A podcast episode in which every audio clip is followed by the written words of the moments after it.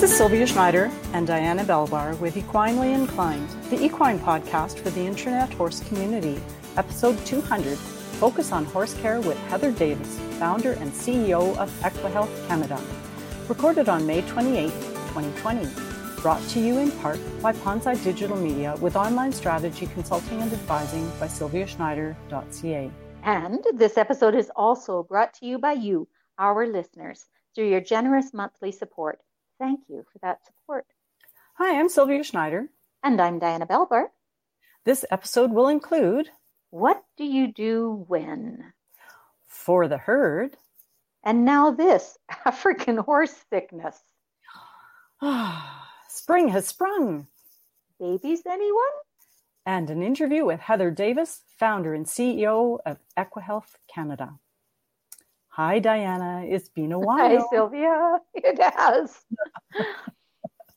you know, I feel like it's easier to address our episode release gap when I start with what do you do when?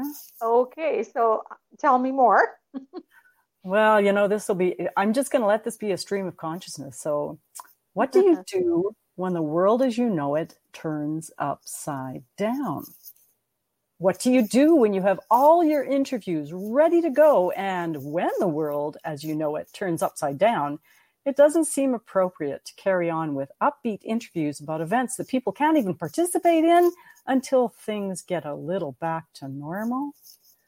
What do you do when you thought you'd have more time for planning, but in fact, due to our upside down world, everything is taking longer to do, and you're also spending a lot of time helping others cope with the fact that they are living in an upside down world? What do you do when your alternate plan is to help listeners spend their time by planning live broadcasts they can indulge in with their time, but everyone you contact is having a very hard time getting back to you because their world is also upside down. Oh dear, do I sound a little frustrated? Well, Sylvia, I think you're putting into words what many people are experiencing. But if I wanted to be funny, I would say, let's stand on our heads oh, and get a better view of this upside down world. And really, you know, quite honestly, that's what we're all doing. We're ah. all standing on our heads to get things done. Right? I, I'm glad that it's not just me.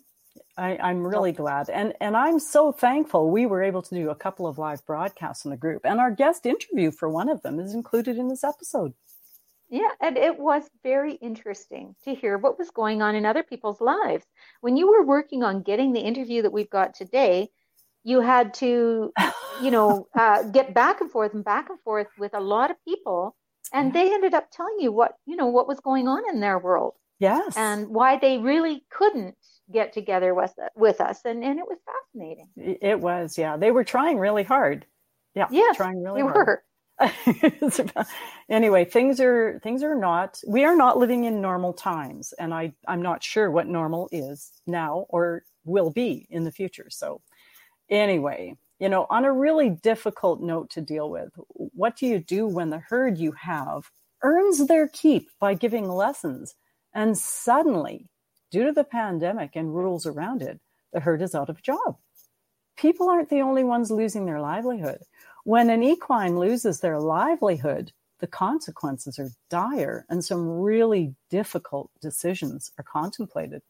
True enough. I can definitely identify with that. Yeah. Well, to that end, an emergency GoFundMe has popped up for horses in Ontario in the form of uh, fortheherd.ca. So that's www.fortheherd.ca. And it appears that if you're a barn owner and in need of assistance, you can register through a button on the bottom of that website. I don't know if there's an equivalent donation site for other provinces or states or countries. And if our listeners know, please share that information with us on our Equinely Inclined Facebook page because we would really like to know.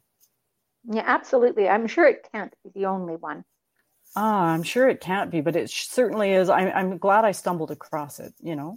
Mm-hmm, oh, mm-hmm. and speaking of stumbling across things, then there was the other bit of news I stumbled across regarding a new virus affecting horses in Thailand.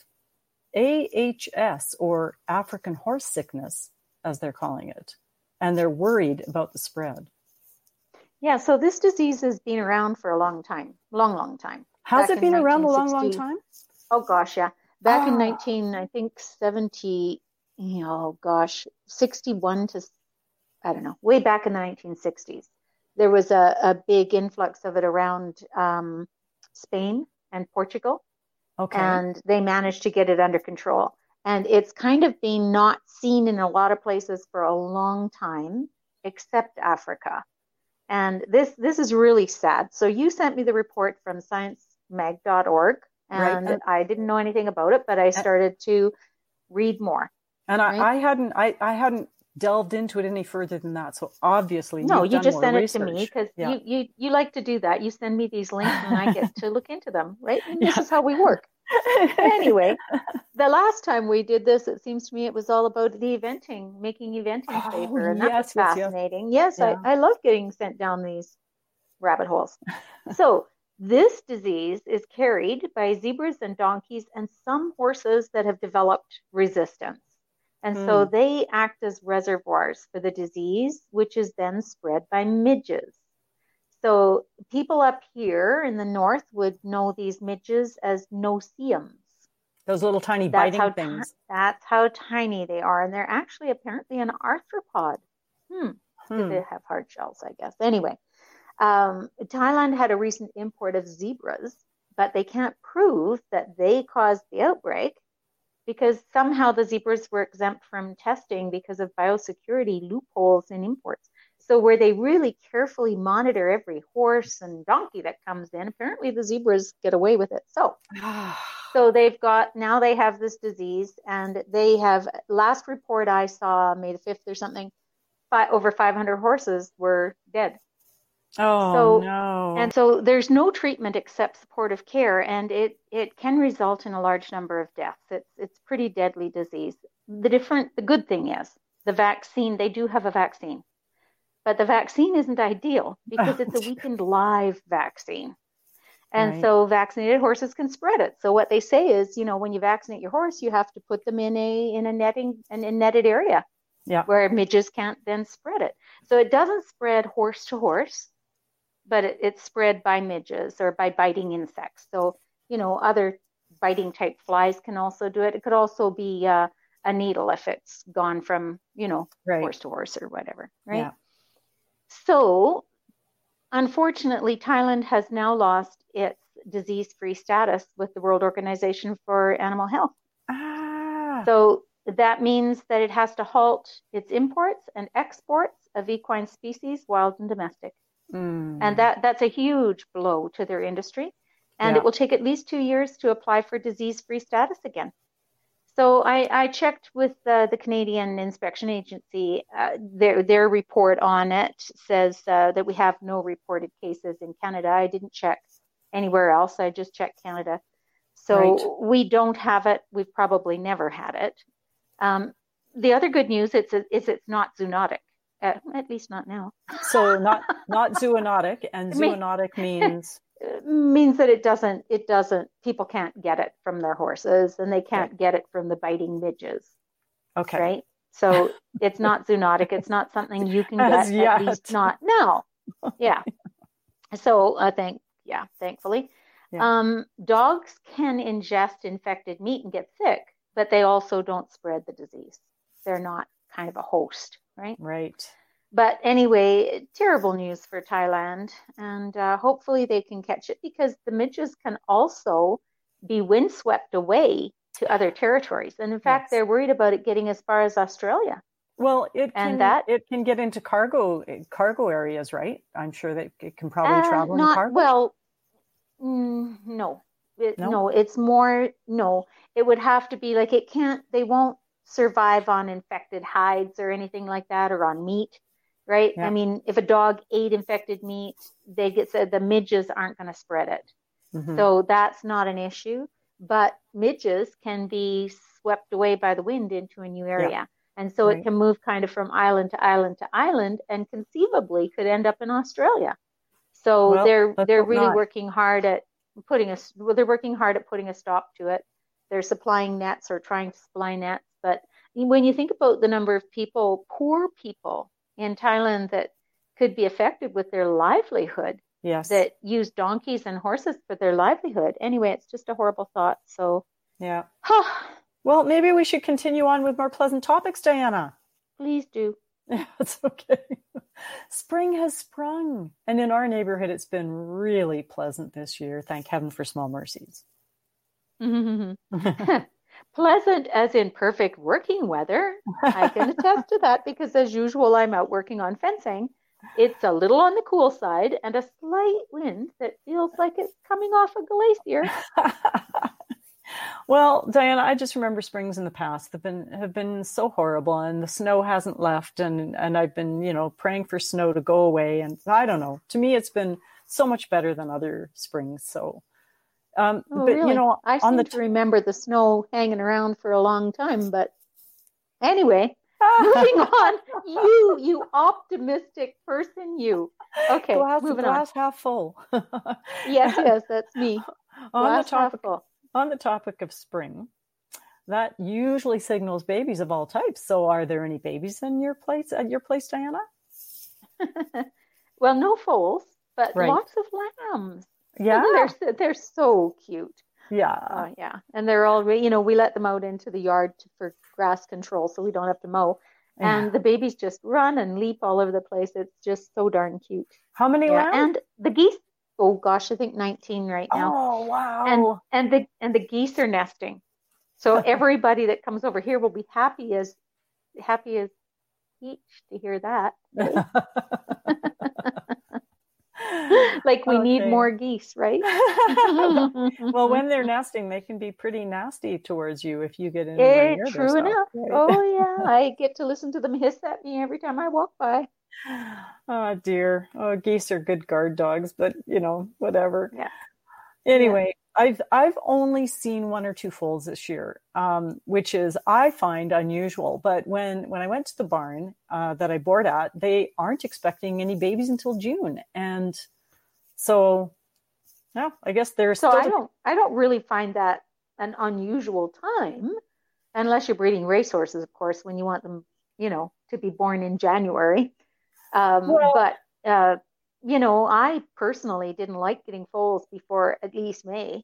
Like May, June, May was ideal. June was fine because of our weather. And Yeah. but then again, my babies were all born outside. but May is typically the time when babies come. I mean, I know that our baby last year was late. She was due June 21st and was born June 6th. So that was good.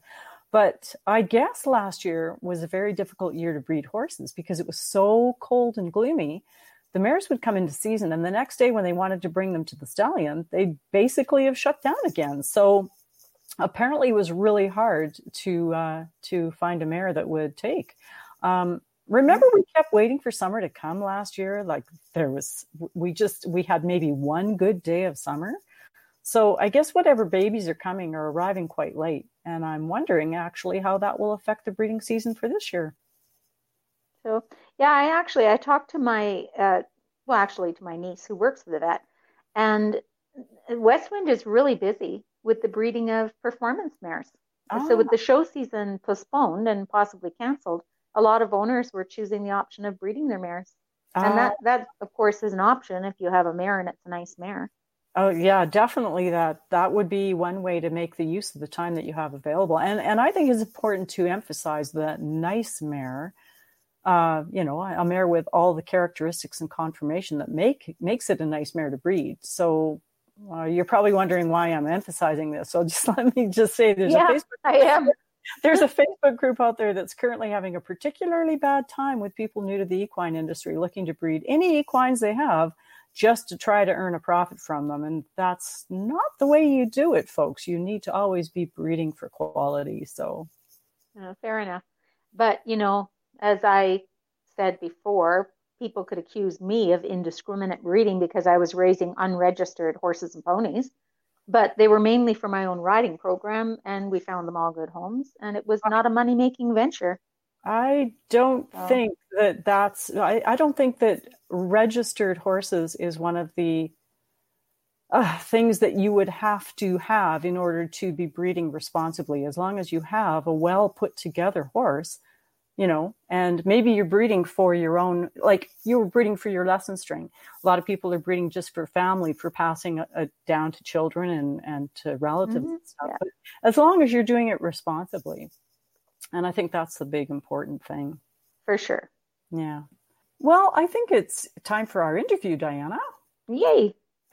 so, this is our interview with Heather Davis, founder and CEO of EquiHealth Canada. Now, I think we should tell people why this interview starts out a little funny with a lot of laughter on my part. yeah, something about you have to hit the start button when you go live. Oh, man, yeah. New software.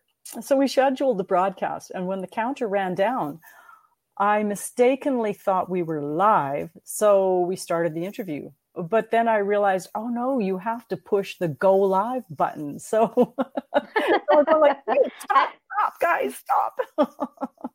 At least you caught it fast. No kidding. Lucky. Yeah, yeah anyway. indeed. So, um, Diana, do you realize we started our podcast at the same time they started EquiHealth? Yeah, that's interesting. I never thought about that. Yeah, I thought it was really cool. Yeah, okay. Uh, let's have a listen. Hi, Diana. Hi, it is so nice to be uh, going live again and um, getting in touch with our uh, listeners a little bit remotely. Usually we do this in the Facebook group, and this time we have done it uh, on the page as well. So I just thought uh, I would let people know a little bit about um, the fact that we're doing this and and we have a special guest that we're inviting today. And maybe you can tell us a little bit about um, what we're doing, what we have in mind for today. sure. Okay. So, um, absolutely. Like right now at this time, anyone who does have horses knows that it's difficult.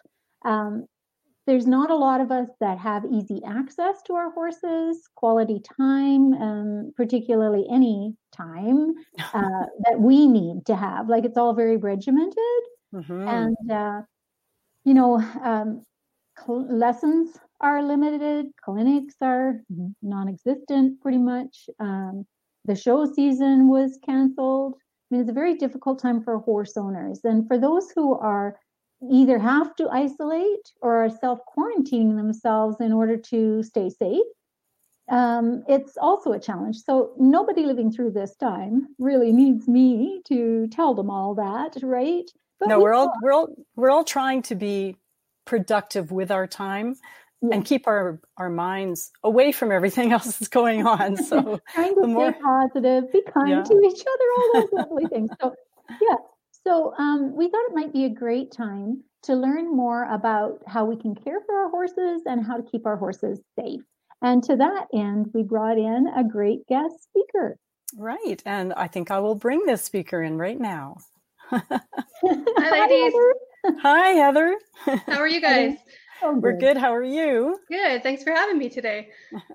Thanks for coming. So nice. so nice of you to join us, Heather. And we can see from your screen that uh, the banner underneath it that you are indeed the CEO of EquiHealth Canada. But I think there's more to it than that. Can you tell our our audience a little bit about yourself and how you got into horses, where you grew up, that sort of thing? Uh, grew up in Calgary, uh, live not too far from there now, just uh, in Okotoks, which is a little bedroom community. And horses have always been part of my life. It was always a dad daughter thing for me. Um, my, my dad, who's co founder with me, Ross McInnes, uh, he was a Calgary police officer, um, actually, formerly um, RCMP musical ride, uh, an officer. But uh, so, you know, long, and my grandpa was a custom uh, thresher with a team of, of Clydesdales. You know, horses have always been part of my history and, and childhood. And my dad and I started working with horses that um, had either behavioral issues, generally related to pain, um, suspensory injuries, just horses needing rehab work. And that kind of set the groundwork for what we do now. So, way back in, would have been 07 is when we really started teaching just our own people at, at our home ranch um, basic first aid skills, and it kind of evolved from there. Wonderful. So, actually, in fact, your father probably pushed you towards doing this, I'm guessing. 100%. And, and he's still a huge influence in, in my life, you know, around horses and, and just life in general. He's, a, he's an amazing person. Oh, that is so awesome. So, wow. So you started it. So you've been a certified instructor with EquiHealth Canada, and uh, you told us when it started way back in 2007. So this is what the 13th year of working this program, and it started right here in Canada in Alberta. That's it did. Awesome. Yeah. yeah. now, how far has it spread out now? Wow, um, it, it really took off. We, we used to run our programs under just our home ranch hire trails and you know and then we started talking with um, two veterinarians that were very involved with what we were doing with our horses uh, dr brian taylor and dr david dempsey. And we worked for a couple years to really evolve the program to have something that was um, well laid out well presented all the content that we felt or that they felt as veterinarians that average horse owners needed to know. And so that's kind of how it evolved then we incorporated in 2011 as EquiHealth Canada, and since then we've have added um, half day programs, children's programs, um, advanced programs, wilderness programs, um, disaster planning, safe trailering, just a number of them. We've got over 150 instructors across uh, Canada and the US. We have uh, one over in Australia, even teaching our programs, and another in France. So Excellent. it's really just the, the demand has been huge, and you know the the expansion has just naturally happened. Oh, wonderful. So generally your courses started out by being taught hands-on in a stable yeah. environment, right? So yes. when did you begin the move to online courses? It's only been during the COVID times. And it was actually a difficult decision because we really we value what we teach and we you know, we know that people are generally tactile learners and and you develop that muscle memory when you're p- practicing bandaging or you're taking vital signs mm-hmm. and you know learning it online is not optimum, but it's it's the best we can do. And it was really important to us at EquiHealth Canada to be able to reach the horse owner who's you know at home. A lot of people can't see their horses, but there are also a lot of people that own their own horses, and it may not be easy to get to a vet. You know, especially if they're self quarantining or they're in a, an area where a veterinarian is is you know six seven hours away um, a lot of places aren't even letting people in with their animals. You have to stay outside. So, you know, that's difficult so for people. Reasons. So many reasons. Many. And, you know, uh, kudos to you guys for moving these online. I work for a library as well, and we've yeah. had to move all of our children's programming, our adult services programming, everything online. And it's a huge learning curve, too. so, more power to you. Um, Thank you. I wanted to start with uh, having you tell our listeners about the, the basic first aid program that you offer. And is it geared towards beginners and what's covered? You know, it's geared towards every level. You know, I've I've met a couple of old cowboys along the way that said, ah, I know all that stuff, right? and I'll and I challenge them. I say, I, I, I bet you I can teach you something new, or I'm going to give you your money back. And you know, I find that I even learn something new every time I teach you know i'll pick up a little tip or trick from from somebody you know in my classroom which you know is kind of the bonus for for what i do.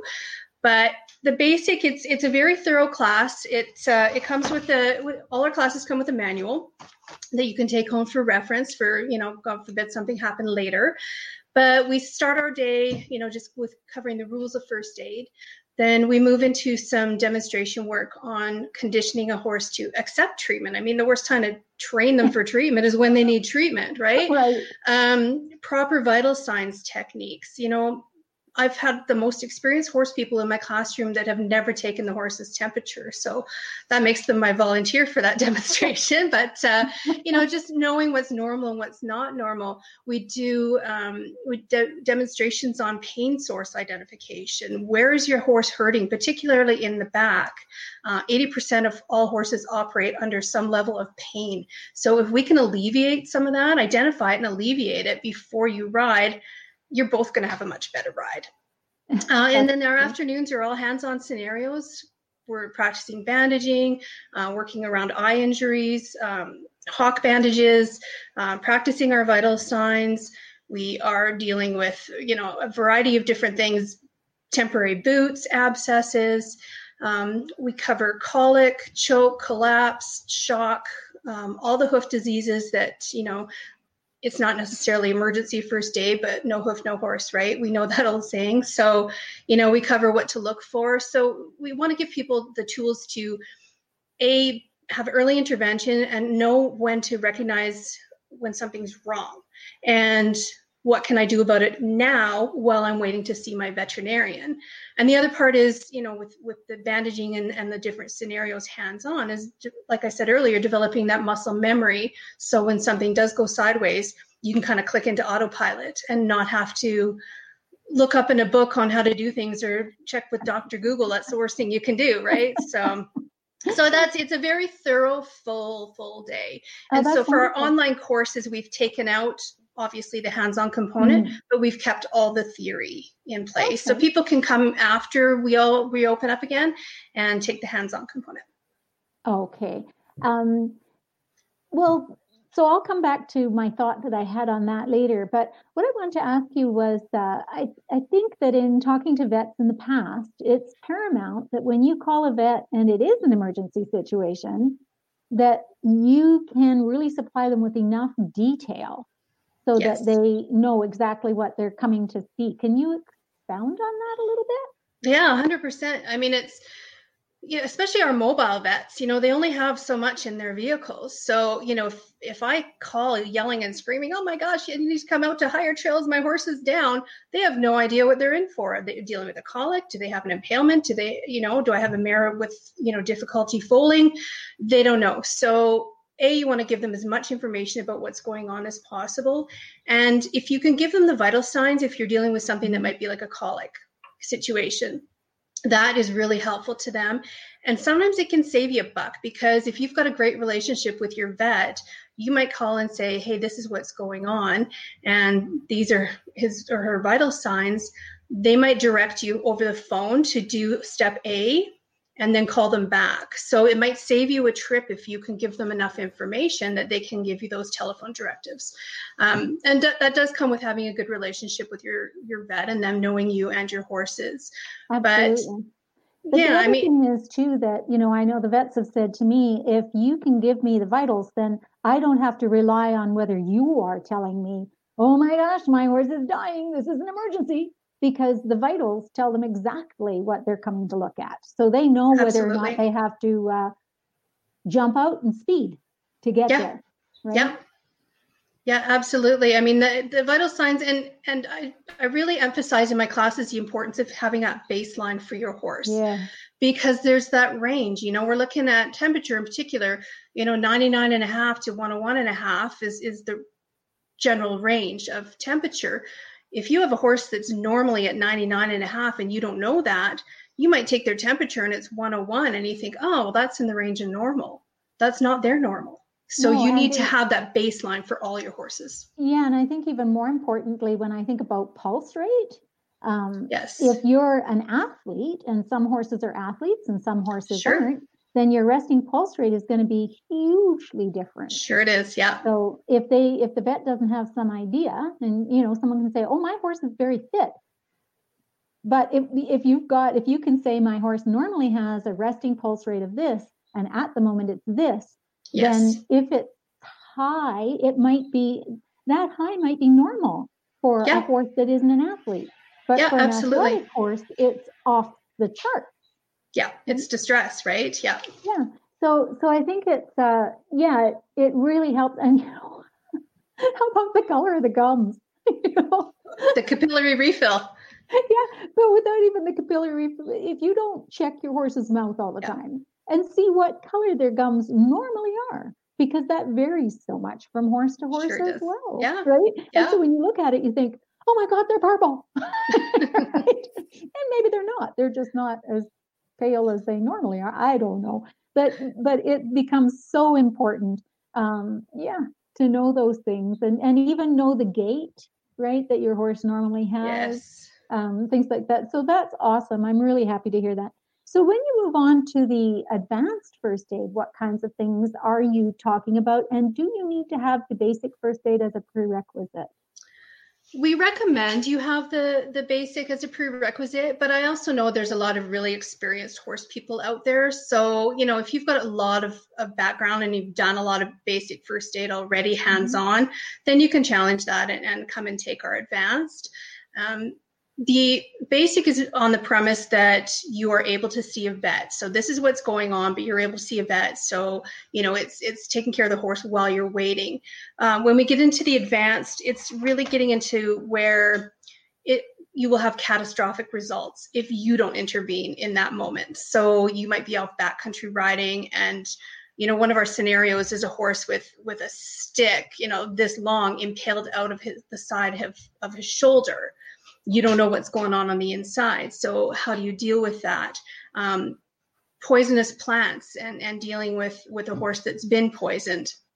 Uh, hypothermia, hyperthermia, um, you know, severe gut wounds. It's really getting into more the, the gritty first aid as, mm-hmm. as compared to the first aid, uh, the basic class. And how far away you are from help. Absolutely. You know, we've we've got a lot of, you know, there's a lot of people that are really fortunate, myself included, where you've got a vet within half an hour. But a lot of our, our clients, you know, they're in northern BC where, you know, or even people, you know, on Newfoundland on the rock that, you know, they they have to go to the mainland to be able to see a vet. Wow. They don't even have one on the rock. So, wow. you know, these are the people that really need to take our advanced in particular, well, both of them to, to be truthful. Um, then you've got you're armed with knowledge and, and knowledge is power. Yeah. And i think too that that it's probably a good idea for anyone who's planning to go out on a trail because i'm sure the other thing you carry you talk about is what to carry.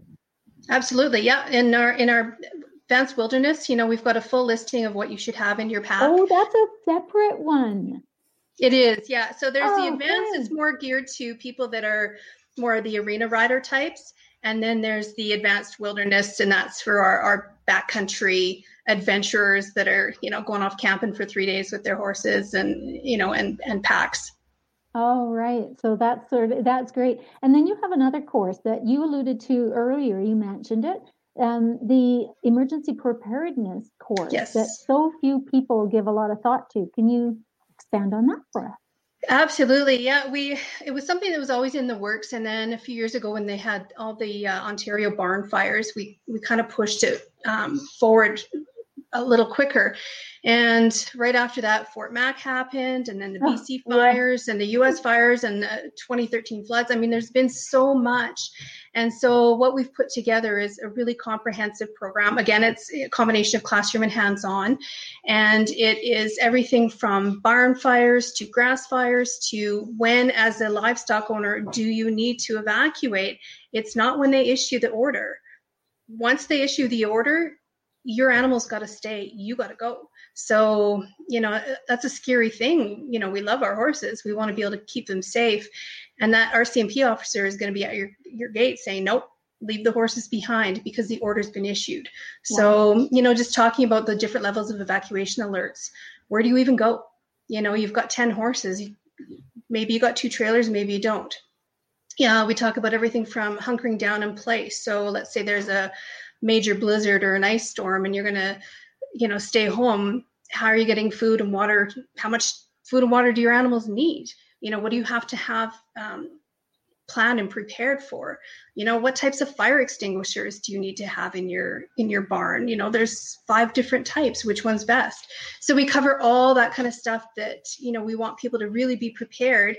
And unfortunately you know we don't have a lot of people taking this training right now. It's and, and I mean, the first slide I put up when I do teach this class or or do public speaking about it is a guy with his head in the sand because you know that's a lot of people that you know they're of the attitude it's not going to happen to me. Uh-huh, yeah. You know, and then next thing they know they've got a grass fire. Yeah. yeah. Yeah. So the other one that I absolutely love, and it, it follows, it segues right into that, is the first day, the, the first responders themselves and yes. you know what you can do for them so they don't put themselves in danger or our equine friends in danger exactly and i believe that you said too that that it covers more than just horses so, it does yeah, yeah. I, we have a we have a focus on the horse, uh, um, obviously because we're EquiHealth Canada, but we know that you know an officer or a firefighter that's arriving to you know a trailer crash on the highway or escaped livestock or a barn fire, you know they could be it could be horses, pigs, chickens, whatever. We, we cover it all. You know, we've got um, the typical behaviors of the different types of animals. You know how how it is you know to try to to move them pigs are very different from horses so you know we cover all of that um, we talk about just being safe around around horses how, how to base, basically halter a horse you know a lot of these um, first responders they've got great experience in their field but not necessarily with with large animals so you know if we can give them the tools to be able to arrive on scene and, and have that basic knowledge of how to be safe around a horse, then you know they're more likely to to be safe, keep the public safe, and keep that animal safe and alive. Excellent. So, um, some of the other courses that I'm sure we've missed. Is there a long, long list, or can you? No, there's not a long, long list. So we have a we have a safe trailering practices course, right which which is a really good one, and you know it covers you know, it's not just what kind of trailer do you have to buy based on how big your horse is, but you know, the different the angle haul versus the straight haul. How does how does that affect your horse um, from a first aid perspective too? You know, they they have to stand differently. Their head might be higher or lower in different types of trailers. Um, how to safely load? Do you tie? Do you not tie? Um, how to check to see, you know, if your truck is is capable of pulling your trailer loaded with your horses. So a lot of people don't know how to read those stickers on their vehicles or on on the trailer, and they end up you know having trouble with something. Um, just basic safety checks as well. The difference between aluminum and and steel. I mean, it, it's it's another full day of hands-on training, but if if anybody's hauling, it's worthwhile. Yes, how long can you trailer before you give them a break? All, all exactly, all the, all of the manifest protocols, all that stuff. And then the other two programs we have are just little half dayers. We've got a first aid fundamentals, and that's 100% hands on. And it is just, you know, there's no PowerPoint, there's no nothing. It's just, you know, covering the basic life saving stuff that everybody needs to know. And it's about four hours.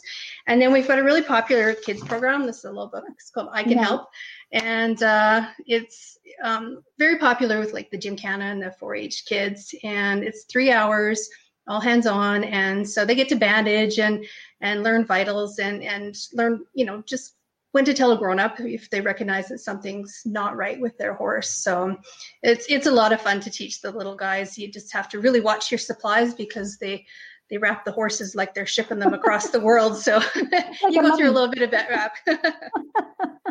awesome. So now, when you talk about uh, being certified to teach these programs, what do people need to go through to be certified to teach? We have an instructor training program. So um, we've got 14 affiliates across Canada and the US that do uh, the instructor training. And we actually um, are just, I'm glad you asked me that because we're just launching a scholarship program for oh, people. Yeah, we're we're putting out 15 scholarships. So people that'll be starting June 1st, and anyone that's interested in becoming an instructor, uh, you know, you have to be very experienced with horses. You can't be afraid of their feet or or walking around them, touching them. you, you know, you'd be surprised, right? Um, you know, you have to be comfortable with people because you are up in front of a crowd, and you know, often you have some very experienced people in your classroom. You know, I, we've had veterinarians take it, farriers, vet techs, and so you can't be intimidated by that. You need to be confident and, and know your program. And you know, it's it's three very intense days. There's pre-reading, pre-study, and then three very intense days of hands-on. And you know, and and we're always recruiting um, experienced horse people. pass the test. Yes, they do. and if not, they'll be taking that course again. they will indeed. Yeah. okay. So um, now let's maybe talk about, aside from uh, gaining great knowledge, are there other, other benefits from taking the EquiHealth Canada course? Well, I mean, knowledge is definitely the the main thing, right? And and you know, a lot of people talk to me about the confidence they get, but we we're also eligible for a number of different CE credits. So if you are a coach with Equestrian Canada, um, our classes are eligible for CE or coaching credits there. Um, we're eligible for insurance discounts for equine mortality. Um, I can't give you a specific number because if you've had seven colic claims in the last year, they're not going to yeah. give you any discount, right? but uh, you know, it's most insurance companies when you show them that you've taken equine first aid uh, program, they'll they'll give you a, a knock on your insurance policy. Um, the various provincial and state associations for veterinary technicians, they always have to get CE credits, so we can provide those. Um, the various high school ag programs. So in Alberta, here it's the Green program.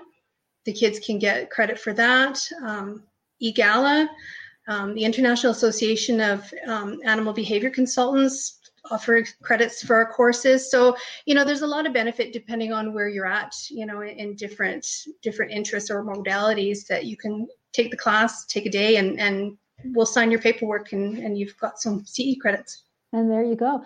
And then let's uh, let's talk a little bit about the benefits to stables.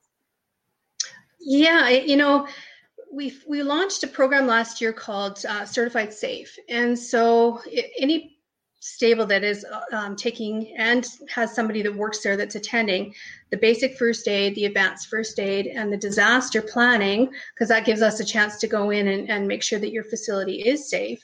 Then they get their certificate of be called certified safe and a listing on our website um, directly that just stays there. They can, you know, send their links and everything into us. But, you know, it allows people that are horse owners or horse boarders to know that the facility that they're putting their horse in they've got that basic first aid training they've got you know they've had the inspection they've had the disaster training so you can feel safer putting your horse in that facility and and as a boarding barn or a facility owner I want to know that I have that knowledge. You know, I, I want to know that my place is safe for my own horses and my own clients. So, you know, it's definitely a benefit to to have those three courses if you are a facility owner. Now, if you do have a facility and you choose to host uh, an, a program, um, mm-hmm. it seems to me there'd be a huge benefit to having your boarders take part in a course like this because Save then you would have more eyes on the ground. Absolutely, absolutely. You know, we've had people take it that say, you know, I'm so tired of the, you know, all the silly phone calls, you know, that they get all the time. So it's definitely a, a benefit to the boarder or to, yeah, to have your boarders take it at, at your barn for sure. And anybody, you know, we, we don't need a fancy facility to teach. You know, one of my favorite classes that I taught, it was like in a little horse shelter in Coutts, Alberta, right at the Montana border there. And it was a, a group of 4 H kids. And, you know, it was pouring rain outside, but we're warm in our little shelter. And, you know, they'd wheel in a little fire pit and we'd roast hot dogs in the breaks, you know, and it, it was great fun. And, and we just, you know, we don't need something fancy. It doesn't have to be a big barn. You know, as long as we can get it out of the elements, we're good to go. Oh, that sounds that sounds so awesome. So, what does someone need to, um, what they have to do, or what do they need if they're interested in taking one of these courses? How do they go about it? So we list all our courses on our website, and so it's updated weekly. And obviously, right now we're kind of just, you know, we're just starting in some areas to get into the in-person teaching again. So, you know, we've got some listings for June, but you can just go on the website. And if you don't find one in your area, contact uh, EquiHealth Canada at gmail.com or, or hit me up on my cell, which is 403-700-9152. And, you know, I can put you in touch with an instructor in your area and we can see what we can find for you. You know, our instructors are so flexible. They're all willing to travel. They love teaching. So, you know, it's, it's, it's an easy thing to, to set up for you. Oh, that's awesome. Um, the last thing I would like to have you address for our listeners is cost. Ah, yeah. So our full day courses are $159, and that includes um, your instructor, all the teaching materials, so vet wrap bandaging, all that fun stuff, um, your take home manual, and you get a certificate of completion. And we also send you home with a vital signs card that has your abnormal and normal rates for your heart rate, temp, all that stuff, um, which is great because sometimes, you know, it's hard to remember what the what the pulse should be or what the respiration should be when you're in a worry situation, right? So, yeah.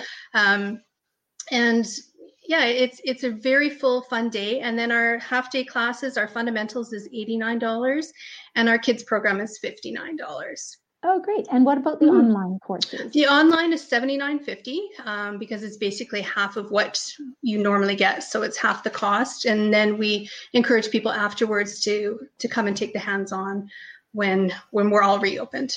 And would the hands-on be a little bit different then and a little less than it would normally be if you? Yeah, it, it, would be a half day class, and then it would be the other half, the the seventy nine fifty for oh, that one. That's excellent. That's excellent. What a way to do this. That's awesome. um, can't thank you enough, Heather, for letting people know more about this. It's such a valuable service to provide. We think so, you know, and and I'll tell you, the biggest paychecks we get.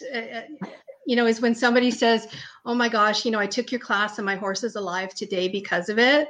I call that my big payday. So, I, you know, I appreciate you ladies bringing me on here and giving me the opportunity to talk about our programs because, you know, we have a really amazing group of people working here and uh, we're also passionate about the health of the horse. And I'm sure you would get lots of applause from all the vets around. Yes, yeah, they're very appreciative of what we you do. You are going to make our job so much easier. Hundred percent. Oh, I just awesome. I just wanted to ask a question. So so yeah. you guys are in uh, Canada, the USA. Do I also understand you're in Australia? Yeah, we have one instructor over in Australia. We call him Aussie Nick. Uh, he's he's a wonderful, wonderful young man, and uh, he teaches out of out of Australia there, and travels around and, and does quite a lot of good work there. And, and then there's a few other places, France, yeah. We do have a lady in France. Yeah, she uh, that was fun trying to get our Quebec translation over to France French, but uh, that was a challenge. But yeah, she's she's over there teaching, and and we've had interest from from you know Wales and and all over the place. We have a lot of people you know wanting to take our programs. So you know when the borders open up again, they tend to travel here, take it, and and bring it home. Perfect. That's great. We have we have listeners from everywhere, Heather. So um, wonderful. When this when this, uh, when this goes into the podcast episode and goes out on a to a broader audience, um, a lot of people will probably hear about it. I hope that you get lots of questions. Thank you, Sylvia and Diana. It's been awesome be- being here. Yeah, we'll and, have to see too if there isn't some stables in our area. I could I could think of one. so the best could, where we could maybe get together and, and uh, host a program. Yeah. So the best place to uh, to be in touch with you then is uh, aside from your phone number is for people to go to the EquiHealth website. Yeah, it's just www.equihealthcanada.com. No spaces or dashes. Okay. And uh, and you know our Facebook page is easy to find too. So it's just at EquiHealth Canada. Okay, that's great.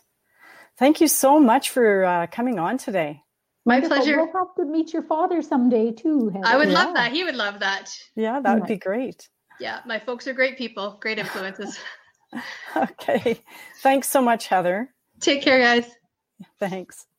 I think it's great that you get continuing education credits by taking their course and so many other benefits too.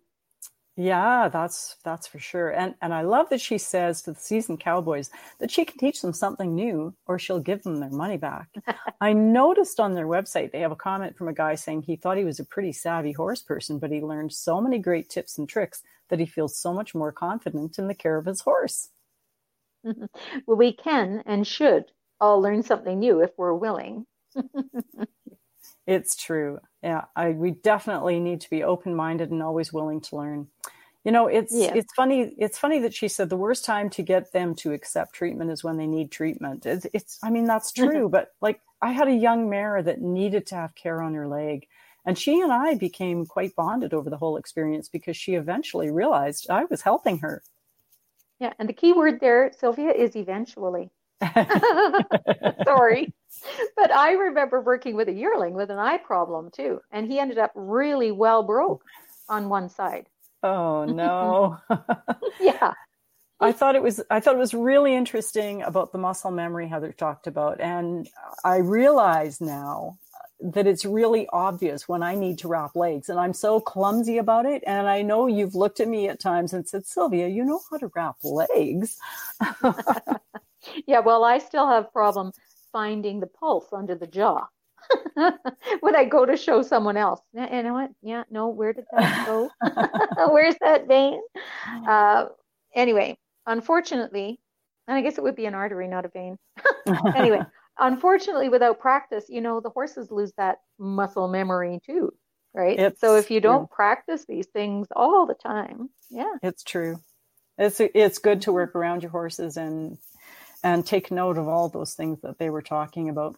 But mm-hmm. you know, I think my used to being worked. Yeah, Yeah. yeah. I think my biggest takeaway was that I was stunned by the fact that if you've been given the order to leave your property in an emergency situation, you have to leave all your animals behind. I I would never have realized that unless I heard that from Heather. And that would be heartbreaking. Yeah, and I'm just, you know, I'm thinking about that and thinking over my dead body. anyway, uh, which is no doubt why you hear horses, the stories of horses simply being turned loose. They just leave the gate open Yeah. rather than fence them in when there's a fire, yeah, right? Because Yeah. they wouldn't have a hope. right. Anyway. Or maybe maybe Anyway. that's that's maybe that's why they ride them down the road and and leave with them, right? yes, because you can't take my source of transportation away from me. Oh dear. anyway, I guess the problem becomes when you have a, a large herd and a small trailer. right? Yes, yeah. So, I mean, they would have a hard time stopping you if you hooked up your trailer and had four horses Yeah. and you left with them. They would have a Yeah. hard time stopping you from doing that. But the simple fact of the matter is, yeah, you need to be prepared. That's Yeah. the moral of this story. hmm And I have, I just have to say, I love that they have the kids program and the name "I Can Help" is so precious. and it's, I can help. yeah, it's also important for people to know that the prices mentioned are in Canadian dollars. So if those for sure. prices were in USD, um, they'd be a lot more expensive for our, us Canadians, and they're a lot more reasonably priced for people in the USA. So That's right. yeah. Well, but I mean, they, they have EquiHealth in the States too. And they probably have their own dollar figure down there. Oh, maybe. I don't know. It wasn't on the website. So that's one of the things people Yeah. can contact the website and find out. Yeah. Yeah. For sure. No matter what, they're worth it. It's true. Yeah. Well, I guess this you know, is that good- just reminds me too, Sylvia, I'm just going to say this. Yeah. Last year, one of my friends uh, had taken that course and we tried to, we were going to try and set something up and it just didn't pan out at that time. So hopefully when things uh, loosen up a little bit, I'll be able to get Caitlin over here. She's still doing it apparently. So yeah, Oh, well, that's great. maybe we can do a live Oh, that would be right be there really, in the barn with her. That'd be would fun. be really- yeah. Okay, Okay. Cool. moving on. Sorry. That's okay. Well, you know, and this would be a good time, I think, to remind people that, uh, and especially if you listen to the last episode, you'll know this, that I set up a special limited time coupon for exclusive equine content vault. And what it includes is a free first month using the following code, which expires June 30th, 2020. And the code is stay at home 2020. So that's all caps, stay at home, and then the numerals like the year 2020. Um, so stay at home 2020. And it's hours of listening offered free for a limited amount of time. So, uh, people, I recommend you jump on that. And I have it posted on the Equinely Inclined Facebook page. It's already being posted in the Equine Podcast Companion group. If you have trouble finding it, just message the page and let us know. You know, and I'm thinking that a related episode to this one would be um, episode 151 with Rebecca Gimenez from Oh, yes. the Technical Large Animal Equine Rescue. So is that episode available? You know what? That episode isn't uh, available in the podcast stream because I had to cut a, a lot of episodes off the stream and I haven't got it into the vault yet.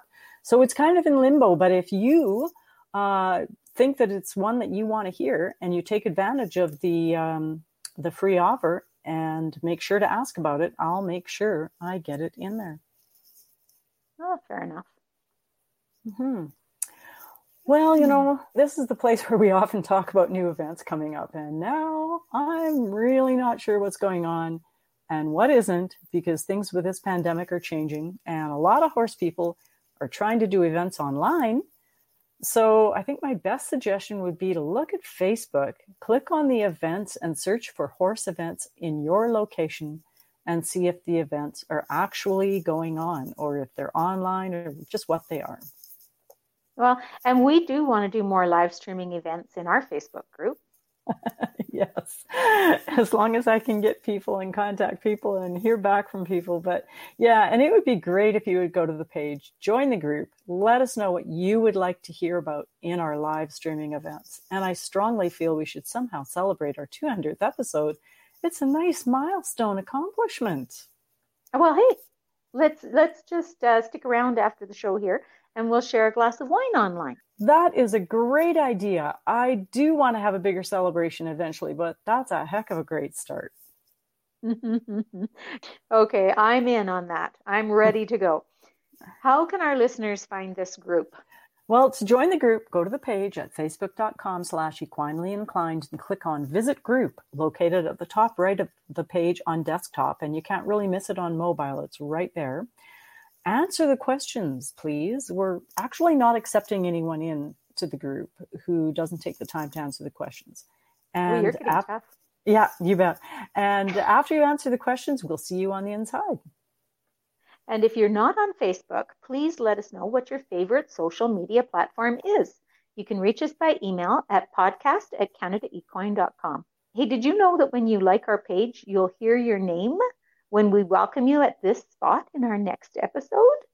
Yeah, we always like to welcome our newest visitors to the Equinely Inclined Facebook page. So while you're at the page, click the like button and we'll welcome you here in the next episode.